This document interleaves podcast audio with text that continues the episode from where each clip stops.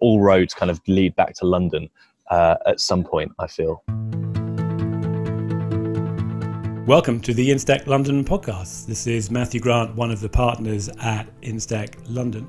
And this episode, number 30, I'm talking to Bernard Goyder, who is a senior reporter from Insurance Insider. Bernard left London this April, where he'd been the Insider's technology and insurtech reporter. Uh, we see him quite regularly at Instech London, and he's joined the Insider team in New York. Uh, we talk about Bernard's impressions of what he's come across in the US, and in particular how what's happening in insurance and innovation compares to what he's been seeing back in the UK, and also a bit about what he's hearing from the people over there and what they think about what London's up to for insurance and technology. And then finally, we hear what Bernard is missing about being in London.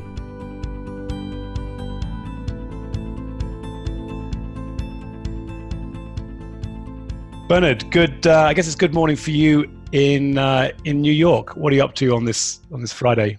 Yeah, so I'm just in the office. It's a quiet one. A lot of the a lot of the uh, my colleagues at uh, the Insider office are, are, off today. It's Memorial Day. We've got a um, we've got a three day long weekend, and everyone's going to the beach. And it's all it's at the start of summer, the official start of American summer. So I'm very excited about that. We're missing you in London, but your colleagues Mark and the others are doing a great job at turning up to our events and keeping things moving in your absence. So it'd be, it'd be really good to hear just you know, in the brief time you've been there, but I'm sure you've got a good perspective. I mean, what, what are the main differences you're seeing between the startup world, insurtech, innovation and insurance for the US versus over here in, in the UK? Sure. Well, I think there's a really interesting dynamic at play in the US because the uh, in terms of a tech from a tech point of view, the US is really where it, where it all started with the with the dot com boom, with the creation of internet companies. It's it's an incredibly advanced society in general. But when it comes to insurance, it's a really old fashioned industry in a way that I hadn't really experienced before. And one example of this, I won't actually name the company, so I'll spare their blushes, but uh, I'm going to this conference in Texas next week and arranging some interviews. And, and one of these companies had raised $100 million as a um, as an aggregator for consumer insurance and renters insurance. And I was like, great. Well, I might be buying renters insurance or getting quotes. So I, I went and got a quote on the website uh, to to see what it was like and. Uh, and you know, see what the pricing was like, and see who was underwriting the product as a as an insurance geek, but also as a potential buyer. And um, typed my typed my name in, typed my number in, address in, and within seconds I had a quote about fifteen dollars a month for Brooklyn. And five minutes after that, my colleague's phone rang and I must have put in the wrong number because she's now getting endless calls from a salesperson at this company who wants to do the transaction over the phone. Um, you know, you would never get Go Compare or uh, Money Supermarket kind of calling you up. You know, that, that is a that is part of the sales process, but it's very much a kind of opt-in system. And if you wanted to do the transaction online in the UK, you'd always be able to on the Direct Line website or on the Hiscox website or something like that. Whereas here, it's there's no possibility of doing a, trans, a transaction even as basic as buying buying uh, rent insurance. That's why somebody like Lemonade is seen as so revolutionary out here because it's oh wow you can do it on the internet. It's stuff that we've been able to do for years in the UK and we totally take for granted. Here, just because of the regulatory framework, you've got uh, every single state is, is, effectively a different country when it comes to insurance regulation. It just means that you can't really do any of these transactions online, and and the the barrier to entry is so much higher than I think it is in the European market for insurtech. You mentioned you'd been up to um, Startup Bootcamp in, in Hartford and seen a bit of what's going over on over there, sort of firsthand. Um, I was lucky enough to speak to the insurance commissioner for Connecticut about the startup. Uh, they want to develop a startup hub out there, and that's what they've been doing. They've got it's it's not just P&C. There's also a lot of life insurers like Aetna um, and people like that out in Hartford. You've got reinsurance there um, across Connecticut. You've got companies like uh, you're not too far away from WRB. You've got Hartford themselves. You've got the the Travelers have their biggest office in.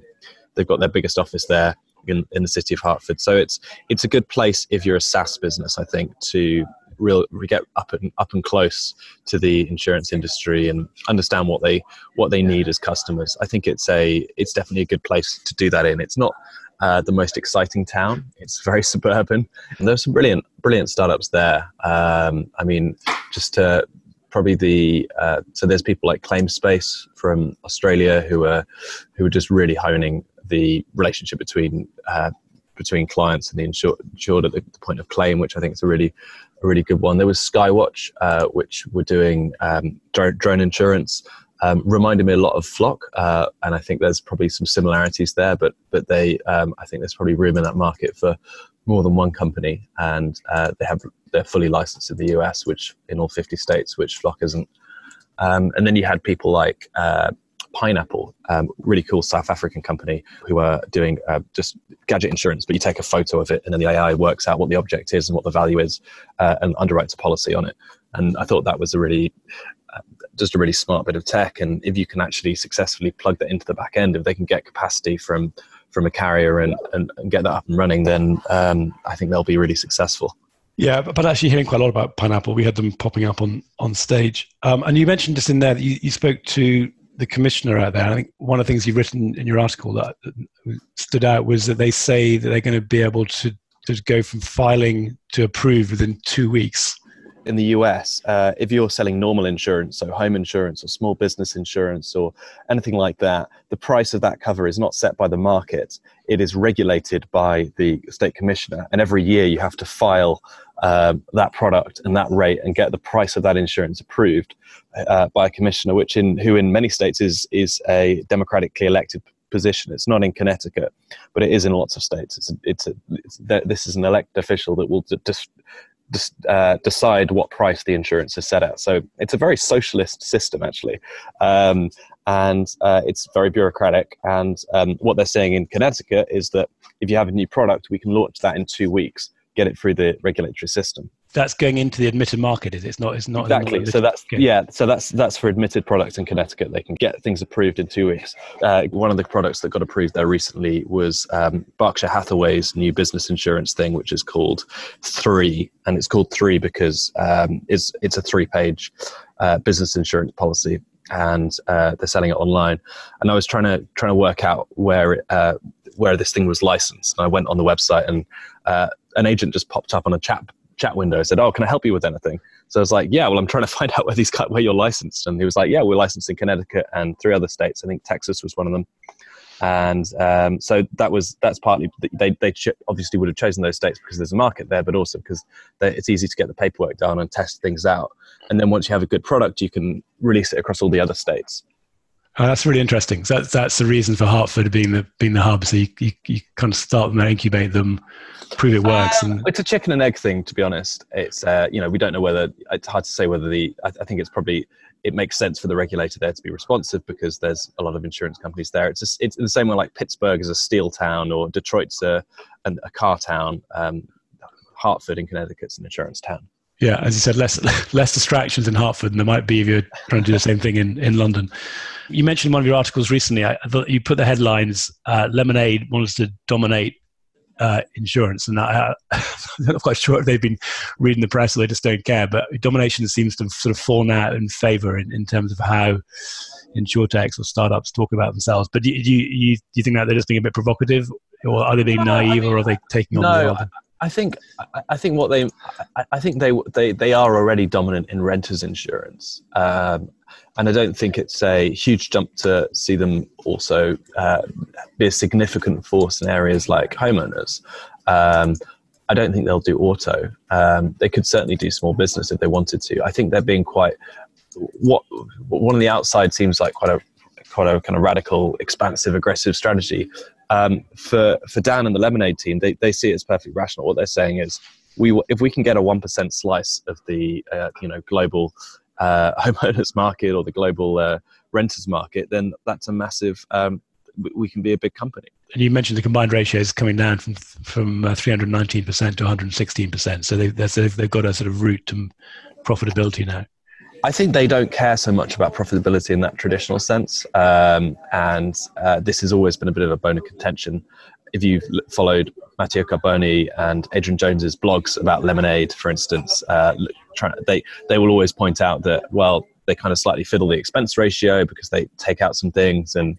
Uh, Lemonade come, have come back with saying, "Oh, you know, we just we we've just set up the numbers in the way that the regulator in New York has told us to. You know, we're not doing anything any different to anyone else. It's just uh, people don't normally dig into the kind of financials of insurance companies in the same way they should be necessarily, and that's what we try and do here at the Insider. But but yeah, I, I think they're um, they're certainly the great thing about Lemonade from a business point of view is that their expense ratio is so low because so much is automated, and um, if they can combine that with smart underwriting and get a better underwriting ratio, and obviously they're giving a lot of profits away to charity as well, then then yeah, they can certainly be a successful business. I think. What are you hearing, if anything, about the people you're talking to about what's going on in in the UK or Europe, either from perspective of the capacity you know, through Lloyd's or some of the other local markets here, uh, but also on the technology side. Is, is it does it register at all in, when you're talking to people? I went to, to drinks with some brokers in um, in New York my first couple of weeks, and uh, people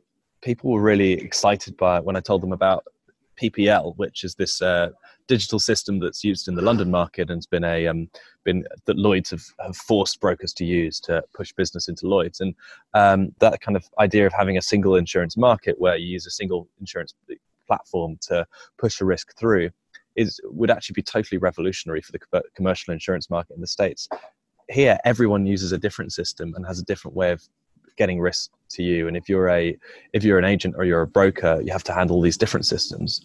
Or you might be tied. You might be a, a tied agent and you'll only work with farmers or work with uh, progressive or somebody like that. And you have their sign above they have your, you know their name above your shop.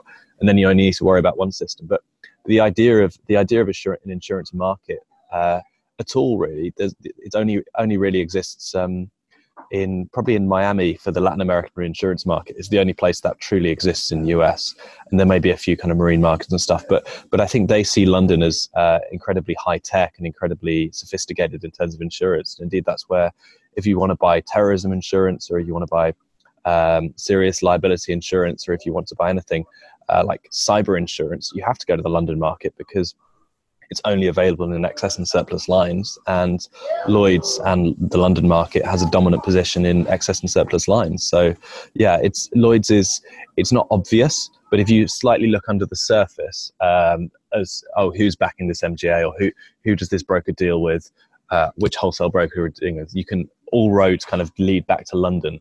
That's both capacity and technology, or do you think it's just more driven by traditional Lloyd's appetite for that non-admitted market, or is the technology? Is, is are the, the, the technology in the sense of you know, innovative ways of pricing and uh, assessing data and risks? Is that also seen as something that's happening in London, or is it just purely a capacity play? Sure, I, th- I think the um, I think certainly on a capacity play, you know, you, have got to look at the reinsurance market as well, and that's that that's had a um, people like Munich Re backing InsurTechs. That's that that's that's been huge. But but in terms of technology, my point is that there's been nothing like the target operating model um, happening in the US. There's been no systematic. There's there, there have been attempts, but no one has successfully rallied the entire industry around a kind of modernization piece, which leaves them more vulnerable to an extent uh, for disruption by startups. So, I think this idea that you have an API, you have like a software platform um, that anyone can access, or you know you can plug in and you can white label it, and other people can access it.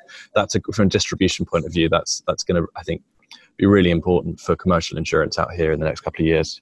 Because the Guru actually was a, that's a that's a good success story, given that they were came out of came out of startup boot camp in London and then uh, you know back now back in the US. A, a company that's like kind of doesn't can, uh, is a really great example of a company that has um, played the kind of jumping between different locations and different geographies really effectively and really well. They didn't seem kind of you know they they're very because with a company like that, uh, they you can say, oh, you know, we're a Silicon Valley startup, or we're an East Coast startup, or a London startup, and you can almost uh, and all of the above are true with a startup like Seguro. They're in they're in different places at different times. They seem to be uh, all over the place. They've got a clear clear mission, which is saying, okay, we're going to make it easier to do um, for you to buy cyber insurance, and we can uh, do the kind of have a, have a risk uh, assessment that gets plugged into that.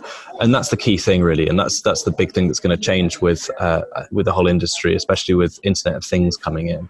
I think you're going to see a lot more uh, of the the kind of uh, risk consultancy side of it's going to become increasingly important because that that gives people a, a, really clear link between if you want to reduce your premiums then you could then you need to do more and you're seeing that a lot on the health tech side in the US you know anything you miss about being in London when you're over in? Oh in yeah, the pubs. Um, the pubs here are dreadful. Uh, they don't have. They don't really do pubs to the same extent, and um, they don't have enough. But they don't have enough toilets as well in the pub. so I miss like British. I miss like weirdly. I miss like British pub toilets. I know. I thought I'd never say that. Good.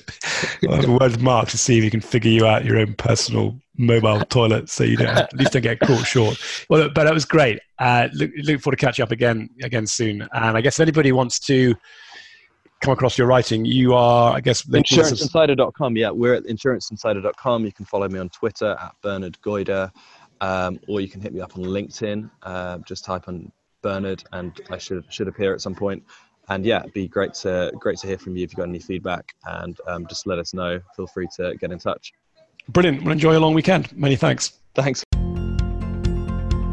Well, that wraps it up for this week. If you haven't already discovered our previous podcast, you may find something of interest in those. We are now podcasting weekly. Uh, if you want to learn more about what we're doing at Instech London and learn in particular about how you might be able to get involved, whether you're for insurance or technology or indeed anywhere else, you can find out more at www.instech.london. Learn about our past events, our future events, and also subscribe to our newsletter.